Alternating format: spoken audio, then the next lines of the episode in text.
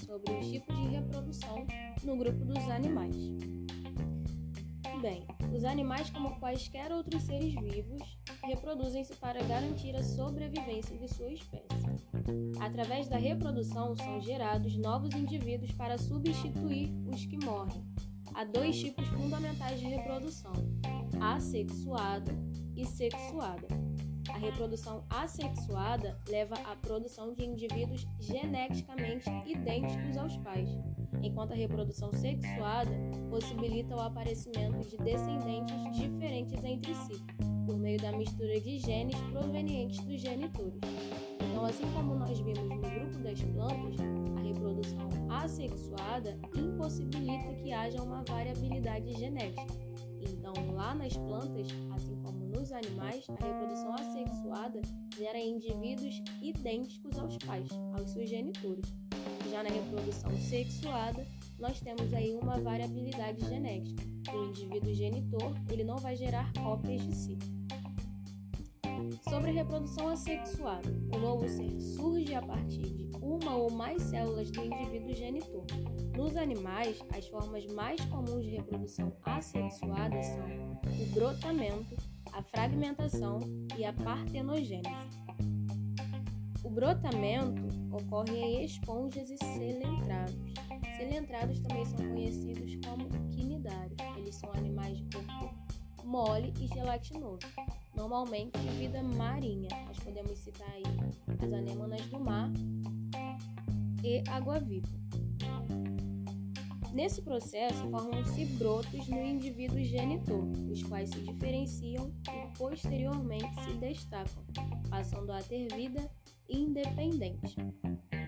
O tipo de reprodução fragmentação é um processo de reprodução que ocorre em alguns plateumintos, anelídeos e equinodermos. Nós podemos citar como exemplo desse grupo de animais as minhocas e os vermes. Nesse processo, fragmentos destacados de um animal regeneram indivíduos completos. O tipo de reprodução assexuada por partenogênese é um caso particular de reprodução assexuada em que há desenvolvimento de óvulos que ocorra sem fecundação. A partenogênese ocorre em diversos grupos de animais, entre eles alguns vermes, insetos como abelhas, formigas e cupins, e vertebrados como peixes, anfíbios e répteis. Em muitas espécies, a partenogênese é o único mecanismo de reprodução, e as populações são constituídas exclusivamente por fêmeas.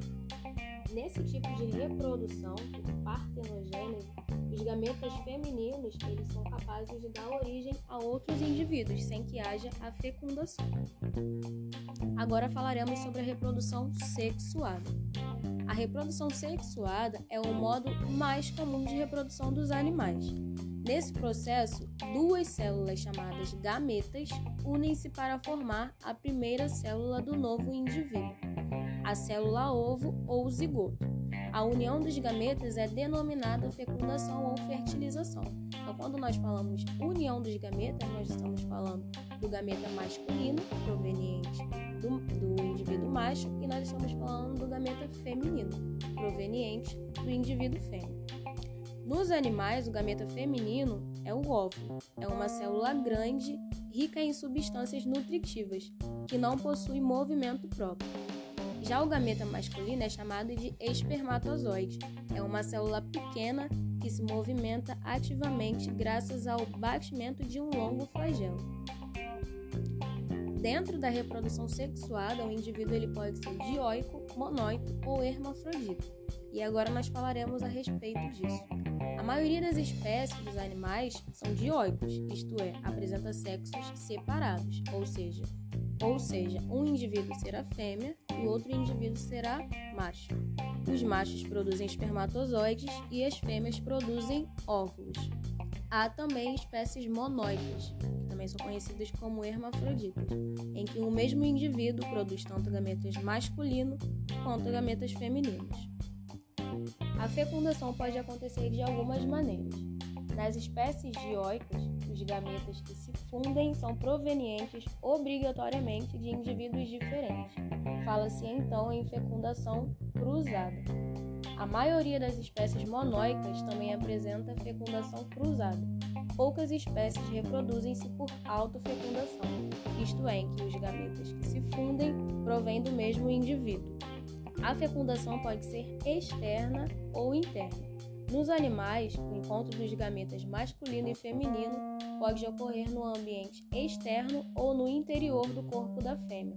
No primeiro caso, fala-se em fecundação externa e no segundo em fecundação interna. A fecundação externa, apesar de ocorrer em muitos grupos de animais, apresenta algumas desvantagens em relação à fecundação interna. Uma das desvantagens é que a fecundação externa tende a ocorrer necessariamente na água, uma vez que os espermatozoides precisam de meio líquido para nadar até o óvulo. Já a fecundação interna está presente tanto em animais invertebrados como em invertebrados e garante maior eficiência na fecundação. Em muitas espécies que apresentam fecundação interna, há um órgão copulador, o pênis, que facilita a colocação dos espermatozoides no interior do corpo da fêmea. Esse foi o nosso podcast a respeito dos tipos de reprodução no grupo dos animais.